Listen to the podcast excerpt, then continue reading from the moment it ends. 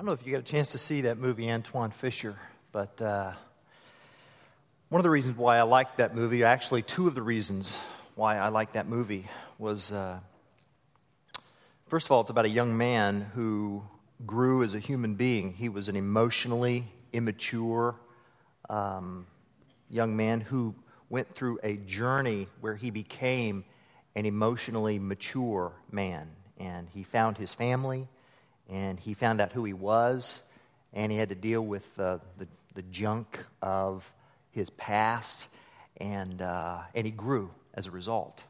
Um, the young man, Antwone Fisher. Um, but then the character that Denzel Washington played, uh, the mentor, uh, the teacher, uh, he also grew in that movie.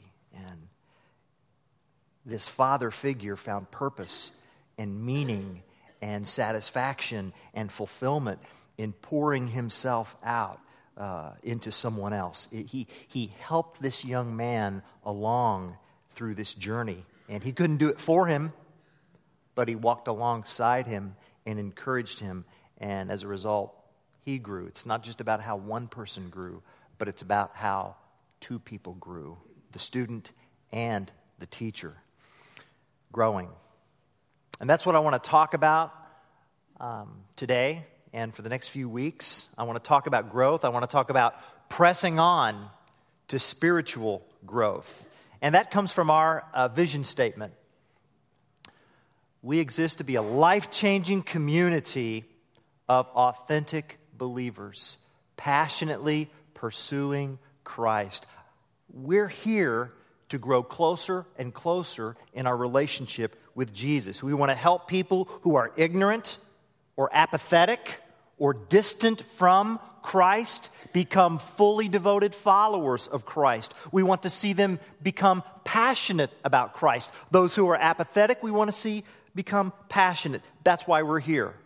And, and, and it is the responsibility of leadership to ask, why are we here?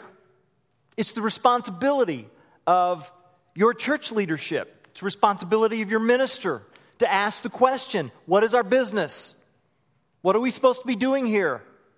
Why do we gather? Why do we have all of our activities? It's the function of leadership to do that. It's the function of leadership at home to do that as well. What is our business? And then the other question is how's business? How's business? How are we doing what it is we're supposed to be doing? Uh, how faithful are we in terms of staying focused to the prime directive that God has called us to be? Those questions have to be asked first of the leaders. I'm thinking of Acts chapter 20, verse 28, where the Apostle Paul says, Keep watch over yourselves and all the flock of which the Holy Spirit has made you overseers. Be shepherds of the church of God for which he bought with his own blood. And part of that involves the responsibility of looking at the health and the condition of our flock. And that explains why uh, last fall we did a congregational health survey. We participated in a congregational survey called Reveal. Um, you may remember it. It was a web based survey. 200 of uh, uh, you responded uh, online, uh, which was a pretty good sample for our feedback. We were, we were hoping to get at least 20% of our average worship attendance, and we got uh, just over 22%. And so I want us to talk about what it is we've been learning uh, in that response, in that survey from you. Some of what I've learned about the spiritual growth of our congregation is very affirming and encouraging. It really is. I mean, one example of that is uh, what we're going to be doing at the close of our service uh, when we we're going to pray over the 30 missionaries who are going to be going to the Dominican Republic uh, on, uh, on Tuesday. I am excited about that. So I'm encouraged by some of the things that we're learning about our spiritual health. And then I uh, obviously learned some things about our growth areas. We don't have weaknesses, we have growth areas. How's that for spinning, huh? Well, those are harder lessons to learn uh, because I'm going to be honest with you, folks. I, uh, I tend to take our weaknesses personally, and I don't like to hear about our weaknesses, uh, but I need to hear about it Because how else can we improve at passionately pursuing Christ if we don't know what we're doing well and if we don't know what it is uh, we need to work on? So, so, so this morning, as we begin this series, I, I want to talk about one question and one question only, and it's simply this What is spiritual growth? What is spiritual growth? You ever think about that for a minute? We think, okay, I need to grow spiritually. All right, well, what is spiritual growth? Here's what I want us to do. Can we get the house lights on, Matt? I want you to take the next 30 seconds, turn to the person next to you, and I want you to define that question right now. I want you to answer the question What is spiritual growth? Here's my understanding of what spiritual growth is. Go.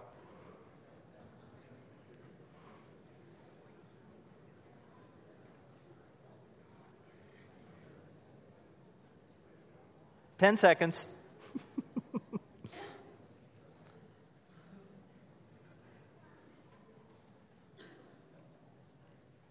Okay.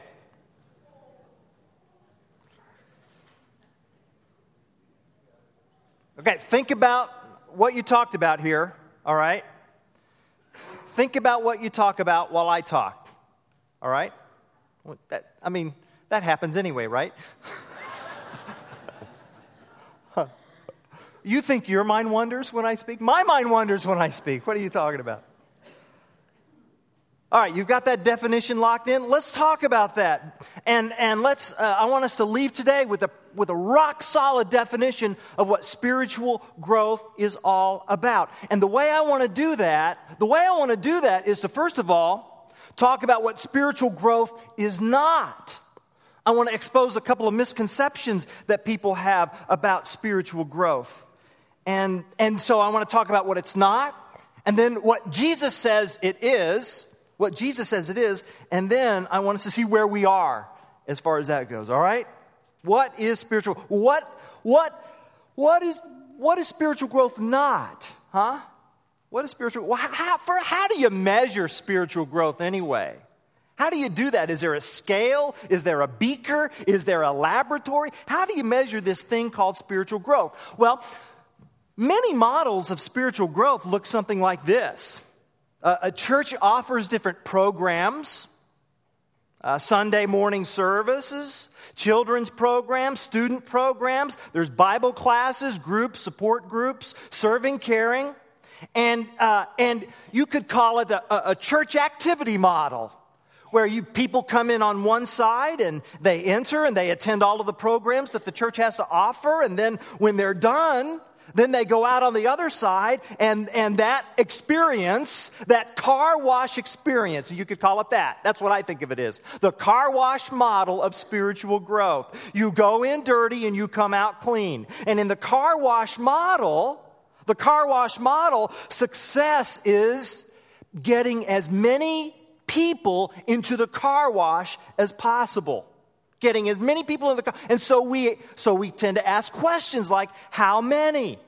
How many people confessed Christ? How many people were baptized? How many members does the church have? How many attend on Sunday? How many tithe? How many are in a small group? How many actively serve? How much did they give? How big is the staff? How many people are coming? And how does that compare with last year or the year before? And if it's more, we're successful. If it's not, we're not being that successful.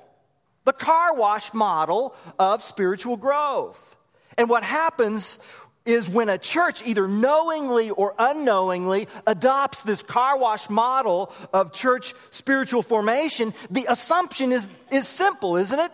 Increased attendance equals people growing. More people showing up equates to growth. Right? I wonder if that conversation came up in your groups. I don't know if it did or did not. I wasn't privy. But I, I wonder, you know? Increased attendance, more people, increased attending equals more people growing equals success. But what we've learned, what we learned from our research is that the, that the connection between church activity and spiritual growth is limited. Huh? Is limited. Are you warm in here? Me too. Can we fix that? Mike, thank you. This is Mike McAleer. He's our associate minister. He has total control over the church now because he is in charge of the air conditioning button. Okay? That is power. About as power, much powerful as the microphone guys have back there. So anyway, they're saying, "Yeah, we do have power over you, Boltinghouse. Don't ever forget that." I haven't. Where was I? I was on spirit. I was in a car wash. But have you ever found yourself thinking that way that, oh, okay, things are successful just simply because more people are coming? Okay? Well, but think about that for a minute. Just because a child shows up at school doesn't mean education's happening, right? Yeah. Just because you go to the hospital doesn't mean you're going to get better. Showing up doesn't always mean getting better. Why? Because there's a lot of sick people in the hospital. Just because you spend time in a correctional institution doesn't mean you're going to get corrected. And just because you show up at a church activity or event doesn't automatically mean you're going to grow spiritually. Spiritual growth is not about increased church attendance, increased attendance, increased activity. These just don't necessarily mean that spiritual growth is going to occur. It's just not it's not about just showing up and doing a variety of church exercises. Now, you know, that said, we don't go to the other extreme and say, well, you know, numbers don't matter. All. Well, yeah, numbers do. There was a book of the Bible called Numbers. So, yeah, it's just that we don't lean on whatever, we don't lean on the numbers to tell us the whole story, right? We recognize that attendance and activities are a part of a bigger profile, a bigger picture. So the car wash model of ch- spiritual growth is not the one we want to focus on. There's another misconception I want to bring about that may be a little more personal, maybe a little more confrontive I don't want to make anybody angry here, but I want to talk about this. I call it the, the Six Flags model of spiritual growth. The Six Flags model of spiritual growth. Spiritual growth is not about just showing up and doing church activities, and spiritual growth is not just about feeling euphoric about my faith. You know, Go to the Six Flags model and it just feels good because we're having a good time. The thought that because I happen to be feeling good about my life and myself and my church, that means I'm growing. That means I'm growing. Thank you, Mike. Sometimes Christians can be in a season of emotional ecstasy and, and mislabel that spiritual growth. Huh? And I'm not saying that you shouldn't have happy feelings. I like feeling happy. I mean, I feel happy when I feel happy. It's just that that may not be due to spiritual growth. Really, it may not, but you're calling it that. But, well, no, you may feel good.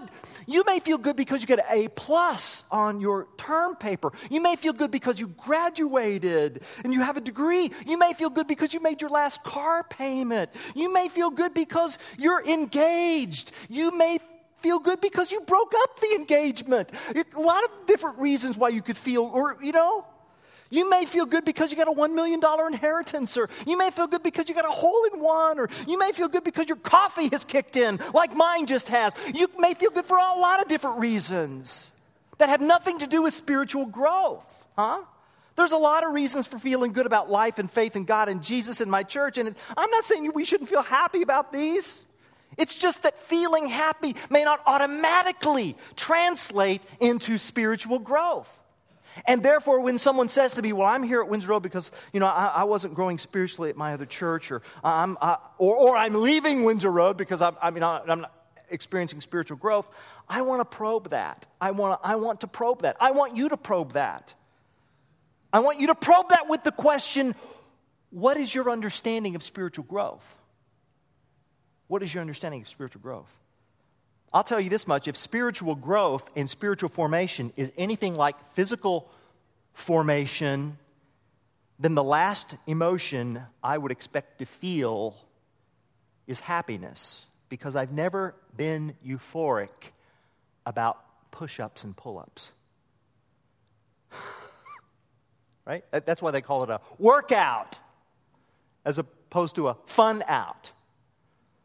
Paul says in 1 Corinthians chapter 9 verses 24 to 27, "Do you not know that in a race all the runners run, but only one gets the prize? Run in such a way as to get the prize.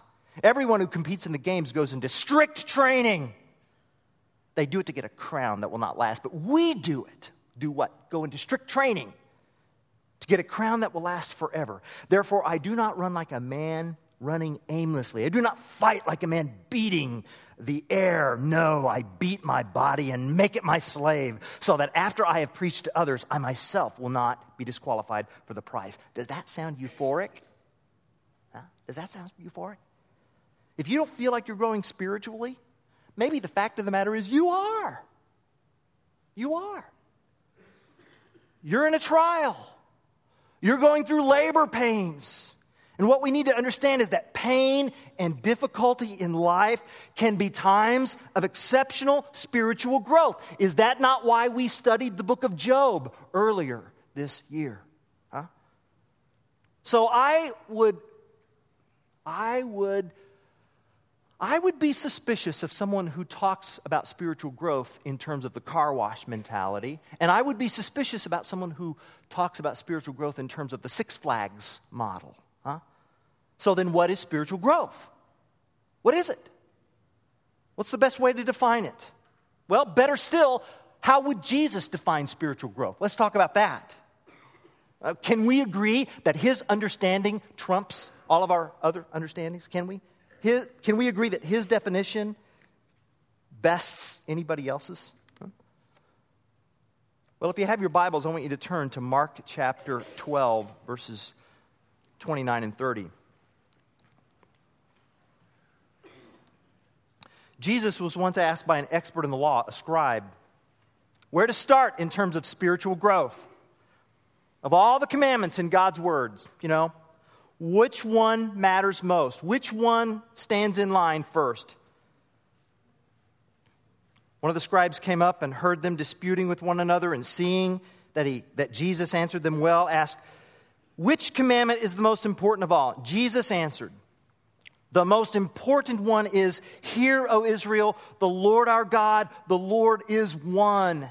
And you shall love the Lord your God with all of your heart, and with all of your soul, and with all of your mind, and with all of your strength. Jesus was quoting from Deuteronomy chapter 6 when he quoted that passage. It's called the Shema. The Shema. Say that on three. One, two, three. Shema. Shema. It, the Shema is the quintessential expression of the most fundamental belief and commitment to Judaism. If you boil Judaism down to the stain at the, to, the, the, the bottom of the coffee cup, it would be this right here. It's the first prayer. It's the first prayer that a Jewish child would learn the Shema. Jesus would have memorized this as a child. He would have meditated on it and recited it every day. Loving God with all of your heart and soul and mind and strength is the bullseye of Old Testament Judaism. That's it. To love God most means that He has claim on every part of your life. To love God most means that I'm seeking God for God's own sake, not for what He can do for me. To love God most means that I'm going after, I'm passionately pursuing Him. I'm seeking His interests, His desires, His plans, His agenda, His will, His wants, His way. And what's significant about this, church family, is, is not merely what Jesus said, but how He redefined the Shema. He redefined what it meant to love God most because Jesus says if you want to love God most, then you must follow me. You must passionately pursue me. I must be the most important person in your life. And there's another passage of scripture that explains this and talks about it. I got it up on the screen, but if you have your Bibles, you can turn to Luke chapter 9 two little verses, verses 59 and 60. Jesus said to another man, Follow me. But the man replied, Lord, first let me go and bury my father. Jesus said to him, Let the dead bury their own dead, but you go and proclaim the kingdom of God. Now, what is that about? Well, if you go to commentaries, you will often find an interpretation of this where Jesus is saying, Let the spiritually dead take care of the burial services. You follow me. All right, that's a very common understanding. I found a fascinating article this past week, which really, I think, captures the heart of what Jesus is saying here in Luke 9, 59 and 60. What you need to understand is, is you know, this, you know, this son's father died, and he was doing what was simply expected of him as a good first century Jewish son. You see, in the first century, funerals and burials took place in a, in a two part process, a two stage burial. Stage one was when the person actually died, and they were then wrapped and they were uh, embalmed with spices, and then they were placed in the family tomb. All right, that was stage one. Like J- Jesus when he died. And, and that would take place within 24 hours of death. It would happen right then and there, okay? But here's the deal that was only temporary. That was only temporary. You see, the corpse would be in the tomb for about a year, and then the body would decompose. And then, after about a year later, that son would then return to the tomb, open the tomb, and then the body would have decomposed to the bones around a year. And then the son would take those bones and then put them in a smaller box called an ossuary. And then, and then the permanent burial would take place. And it was the son's responsibility to do this. Not to do this would have been appalling.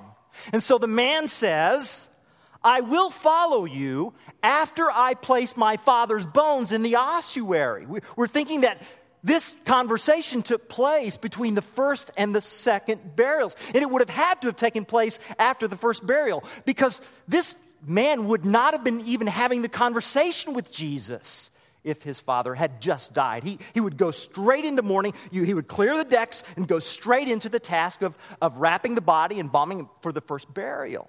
So we're thinking that this happened between the first and the second burials. And, and Jesus then snaps back, no. And he gives the immortal one liner let the dead bury the dead.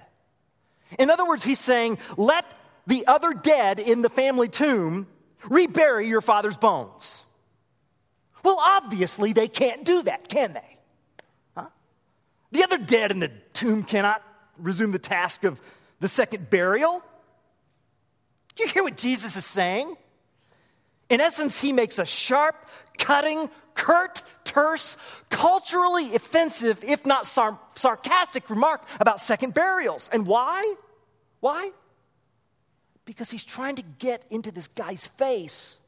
And he's trying to tell him, fella, there is something more urgent in your life right now. And it is me and the kingdom of God. Jesus demands absolute allegiance. And by the way, this very verse right here, I think helps prove that the historical Jesus existed because I can never imagine later believers in the church putting this type of material in because it was so culturally offensive. I mean, they, they, that's something they just wouldn't put in. But Jesus says, buddy, if you want to follow me, now's the day. You don't have any time to lose. And so the guy has a decision. Should I follow how I've been taught all my life regarding the Torah, the law, or should I follow the Torah in the flesh? And Jesus says, You follow me. To love God with all of your heart and soul and mind and strength means following Jesus. Love God most equals following Jesus. But then, back to Mark 12 31, Jesus adds this, doesn't he? He says, The second commandment is this You shall love your neighbor as yourself. Where did that come from? Well, it came from Luke chapter 19, verse 18. That's where it came from. And it originally referred to from among your own people, from among your own race. But once again, Jesus redefines the word neighbor. And that's what the parable of the Good Samaritan is all about. Your neighbor is anyone in need, whether it's in your race or out of your race, especially if they're your enemy, as the Samaritan was to the Jews. Scot McKnight has written. Uh, book that I would recommend called The Jesus Creed, where he says that love, love for your neighbor, is unconditional regard for a person that prompts and shapes behaviors to help that person become what God desires. Love, when working properly, is emotion and will, affection and action. It's not just feeling it, it's doing it. That's why Paul says in 1 Corinthians 13 love is patient, love is kind, it, it, it does, does not envy, it does not boast, it is not proud, it is not rude, it is not self seeking, not easily angered, it keeps no record of wrongs. Love does not delight in evil, but rejoices with the truth. It always protects, always trusts, always hopes, always perseveres. Love never fails. If I love you, I'm helping you become the person God wants you to be. And Jesus says there's no commandment greater than these. The Jesus Creed. The Jesus Creed. Love God by following Christ and love people. Church family, the heartbeat of spiritual growth, the heartbeat of spiritual formation is not the car wash pulse of church activity. And it's not the amusement park euphoria of feel good religion. At its core, spiritual formation, spiritual growth is about a heart that loves God more than, more than anything else by following Jesus more than anyone else. And it's about a heart that loves others. Spiritual growth, love God by following Christ, and love others. That's why Paul says in Galatians 5 6, the only thing that counts is faith expressing itself through love. So the question is this not that I show up to services more this year than last year. The question is, do I love God more this year than last year? Do I? What about people? What about my neighbor? What about those in need? What about those who are not like me? What about those with whom I just don't have any connection with? What about those that I just don't have any personality chemistry with? It's easy to love someone who's like me. Do I love God and others more, heart, soul, and mind and strength? That's the question. And here's what we've learned from our survey we learned that when we ask folks about their spiritual lives, when we talked about spiritual growth, not in terms of church activity or euphoric feelings of faith, but in terms of a love relationship with Jesus, we found that, we found that there were four segments to this. Four, con, a kind of a continuum, a spectrum. Four parts, four segments. An, an orchard with trees growing in different seasons. And the first season is a season called Exploring Christ. Exploring Christ people who say, you know, I, I, I think I believe in God, I'm not sure about the claims of Christ, um, I, I, think Jesus is the way to heaven, I'm not sure, I, or I don't know, or I don't really involve God daily in my life, I, am not sure if the Bible's relevant, but I'm, want, I'm wanting to explore that. I'm wanting to explore that, exploring Christ. Then there's a segment that we found in our church family called Growing in Christ. These are folks who have crossed the line of faith. These are folks who, who are discovering what it means to trust Christ. These are folks who need others help them to help them learn about Scripture and what it means. These are folks who are willingly participating in small groups. And these are folks who find themselves reading the Bible more and more or other Christian books. Then there's a third segment called Close to Christ. Close to Christ. These believers are reporting higher levels of spiritual practices and behaviors. They're looking for direction. Prayer is becoming more and more central to their lives. They haven't surrendered everything to Christ, but they're getting there. Spiritual friends are becoming more important to them.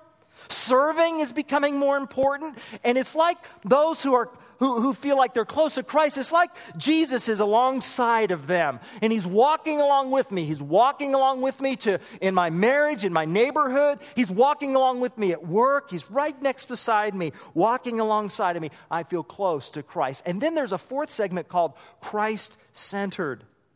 Christ centered. These folks love God. They, they, they feel they love God more than anything else. They're not perfect, of course not, but they just couldn't fathom life without Christ. For them, Christ is not walking beside them, Christ is in them. For them, their prayer is, Lord, I want less and less of my personality and my heart and what I do, and I want you to just take over. I want people to see you through me. Christ centered. And when a Christ centered person prays, they say, God, just tell me what you want.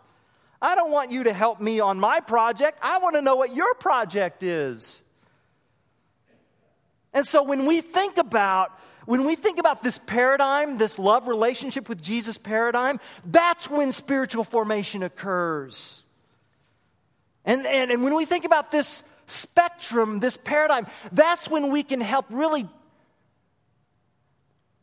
commit ourselves to practices and behaviors and attitudes that will help us grow.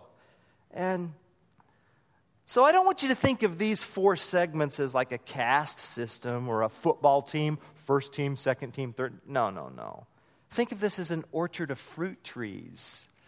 An orchard of fruit trees, and with, at different seasons of growth. And some are saplings, and some are fruit bearing trees. Now, where would you say you are? Where would you say you are? Which of those four seasons? You know what? I know where we are.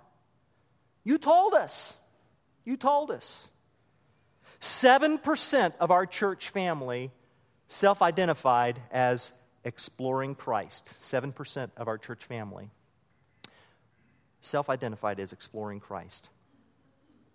43% of our church self identified as growing in Christ. Growing in Christ. 43%. 27% of our church self identified as close to Christ. Close to Christ. And 23% self identified as Christ centered. Christ centered. I, I think this is fascinating because what I'm seeing here is about, you know, half of us are Antwone Fishers, and the other half of us are Denzel Washingtons. And we both need to grow. We both need to grow. Half of us, half of us need to be mentored and taught, and, and we need to, we need to, you know, we need to, we need to go and serve and be sent on learning and caring and doing assignments that can't be done for us. We need to, and the others of us need to help mentor those. And, and as a result, both will grow. Both will grow. So the question is not, you know, the, uh, do you know where your family is, by the way? You I mean, your personal family? Where would you say your personal family is in all of this? Huh? That's a leadership question. And, and the question is not, okay, how can I get my family to show up to church stuff more? No, see, that's the car wash model, isn't it? The question is, how can I shepherd my family into a loving relationship with Jesus Christ? How can I help them increase their love for Jesus? How can I help them follow Christ? And how can I, as the leader, model the way? Tim Keller is uh, a pastor. He's kind of a pastor to pastors. And he once said to preachers, he once said, if you are preaching and your audience is learning truth, but they could never imagine being like you, responding to the world like you, thinking like you, feeling like you, that's not good.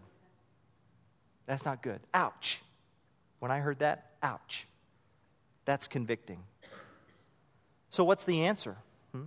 The answer is back to Mark's gospel in verse 32. Mark 12, 32. The answer is what the scribe said You are right, teacher.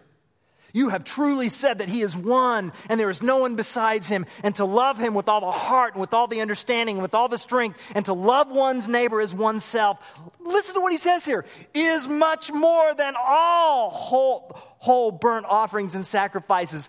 Church family, you know how big that is? For a teacher of the law to confess that and to say that? A scribe, mind you, admitting that religious activity does not guarantee spiritual maturity. It's possible to sacrifice a burnt offering and not love God.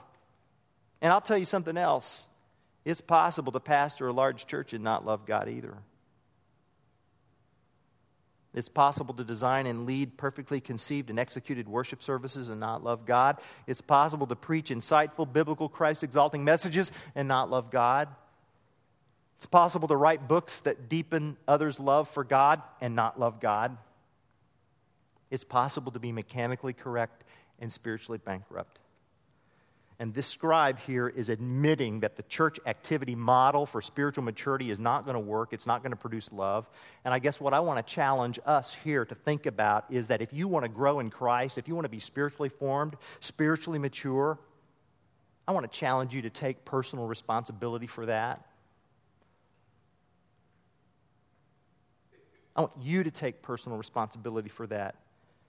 Every believer must make it a priority let the dead bury the dead. And this is so significant, and this is the hardest part of this message. Listen up. Because we learned in our research that there are some barriers to spiritual growth. There are some barriers from moving from one season to the next season. And so that to the degree that some of you, 25% of us, feel spiritually stalled spiritually stalled. And then we ask the question what is it that's causing us to be spiritually stalled? Spiritually stalled. And here's what we found out. Let's look at the next slide. Why are we feeling spiritually stalled? 80% of those who are feeling 80% of those who are feeling spiritually stalled in our church. So 80% of the 25%, are you with me? Say that they're stalled because they're just not making, they're just not making it a high enough priority. That's it. That's why. 57% say we've got conflicting responsibilities. 47% say, well, it's because I've just got, I've got some emotional issues. And those are real, and those cannot be ignored. Because, church family, I've never seen someone who is as spiritually mature as they are emotionally mature. They go hand in hand. But look at the bottom line. Well, uh, let's go to the last two bottoms. These are serious. Well, the last three are serious, but not loving, just I'm not loving others. Well, that, that's going to stall. Addictions will cause your spiritual growth to stall. Inappropriate relationships will cause you to stall. And 12% of those of us who feel stalled have, this is an anonymous survey, so I don't know who took it. I know I took it.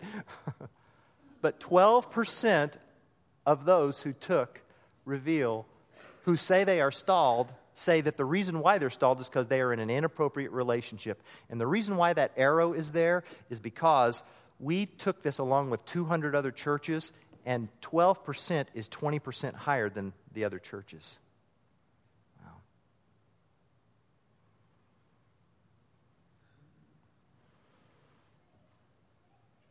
So you say, Well, I'm not growing in Christ. Well, okay. Who's going to make it a priority for you if you don't? I'm not growing in Christ. Okay, I can't read your Bible for you. I can't. I can't pray for you. I can't deal with the emotional issues for you. And I cannot stop the inappropriate relationship for you. At some point, we have to take the responsibility to be self feeders and we need to find out where we are and then become stubbornly intentional about increasing our love relationship with Christ. And we need to stop thinking that just showing up equates becoming spiritually mature. Spiritual maturity is about growing my love for relationship for Jesus and others. We need to say, along with the scribe, Jesus, you're right. You're right. And when Jesus saw that the man answered wisely, verse 34, he said to him, You are not far from the kingdom of God. And after that, no one dared ask him any more questions. Why? Because the scribe, because the leader, the leader, the church, the, the synagogue, the, the temple leader said Jesus was right. Who, who else needs to ask any more questions? Spiritual growth, spiritual formation, church family. It's about loving God by following Christ, and it's about loving others. That's what it's about. That's what it's about. Before we close, I want to give three take homes, all right? Uh, and the first take home is this Would you please take some time this week to answer the question, Where are you? Where are you? Hmm? Where are you? It's a question God asked Adam and Eve in the Garden of Eden. Where are you? He knew where they were. Did they? Spiritual formation is not going to happen by accident, it's going to be intentional. Paul said to Timothy, train yourself to be godly. Train yourself to be godly. Ask yourself, where are you? And then I want you to come back next week because next week we're going to talk about the first two segments or groups the exploring Christ and growing in Christ. And we're going to talk about, we're going to learn from the scripture what those who were exploring Christ or what those who were growing in Christ, what practices, what attitudes, what behaviors they participated in to help facilitate growth, to help facilitate a loving relationship with God and others. And then on the 29th of June, we're going to talk about the other two segments, all right? So I want you to take some time to do that. Where are you? Secondly, I would like for you to make time to memorize the Jesus Creed. What's that? Oh, hear, O Israel, the Lord our God, the Lord is one. You shall love the Lord your God with all of your heart and with all of your soul and with all of your mind and with all of your strength. The second is this love your neighbor as yourself. I want that to become a part of our heart and soul. There's no commandment greater than these. May, Lord, you are one, you are incomparable, you are unique. I love you with all my heart and soul and mind and strength. Empower me and strengthen me to love those you love. Help me love my neighbor as myself. I want you to take that prayer, I want you to pray that at the beginning of every day, at, in the middle of the day, at the end of the day. Pray that along with the Lord's Prayer, because the Lord's Prayer is a prayer about loving God and loving others, if you think about it. Pray and make the Jesus Creed a part of your vocation. Your vocation. It's your vocation to love God and love others. A vocation is a calling a craft. Love God and love people. I have short daily devotionals that I've put on the tables. Some of you have already picked those up. Little, just 15, 20 minute reflection questions based on the message today. Because what we've learned and what we'll learn in the next few weeks is that loving God and loving people in all four segments, you will grow if you will read God's word and if you will pray. You will. You will. And then, thirdly, I want you to make time to love a neighbor. Brandon, my 15 year old, and I, well, we were feeling kind of sluggish. Actually, I was feeling kind of sluggish, and so I said, Get in the car. We went over to Salt and Light. We went over to Salt and Light Wednesday. Scott Oltoff from our church, Nathan Montgomery, Thad Sweet, they have that ministry fine tuned. It's a wonderful ministry. We, we, we uh, participated in food distribution uh, from 1 to 2 o'clock on Wednesday. And uh, I just could feel the love level in my heart for God and others growing. Uh, you know what? You know, it took me 10 minutes to get trained once we got there. 10 minutes of training. And then we served. We served people. Mondays and Wednesdays. Mondays and Wednesdays. 1245 to 2 o'clock. Gives you an opportunity to love people. Family Resource Day is coming in August, August the 9th. You'll be hearing more about that and how we can love people that way. And then I want us to have some love for our own team right now as we pray over them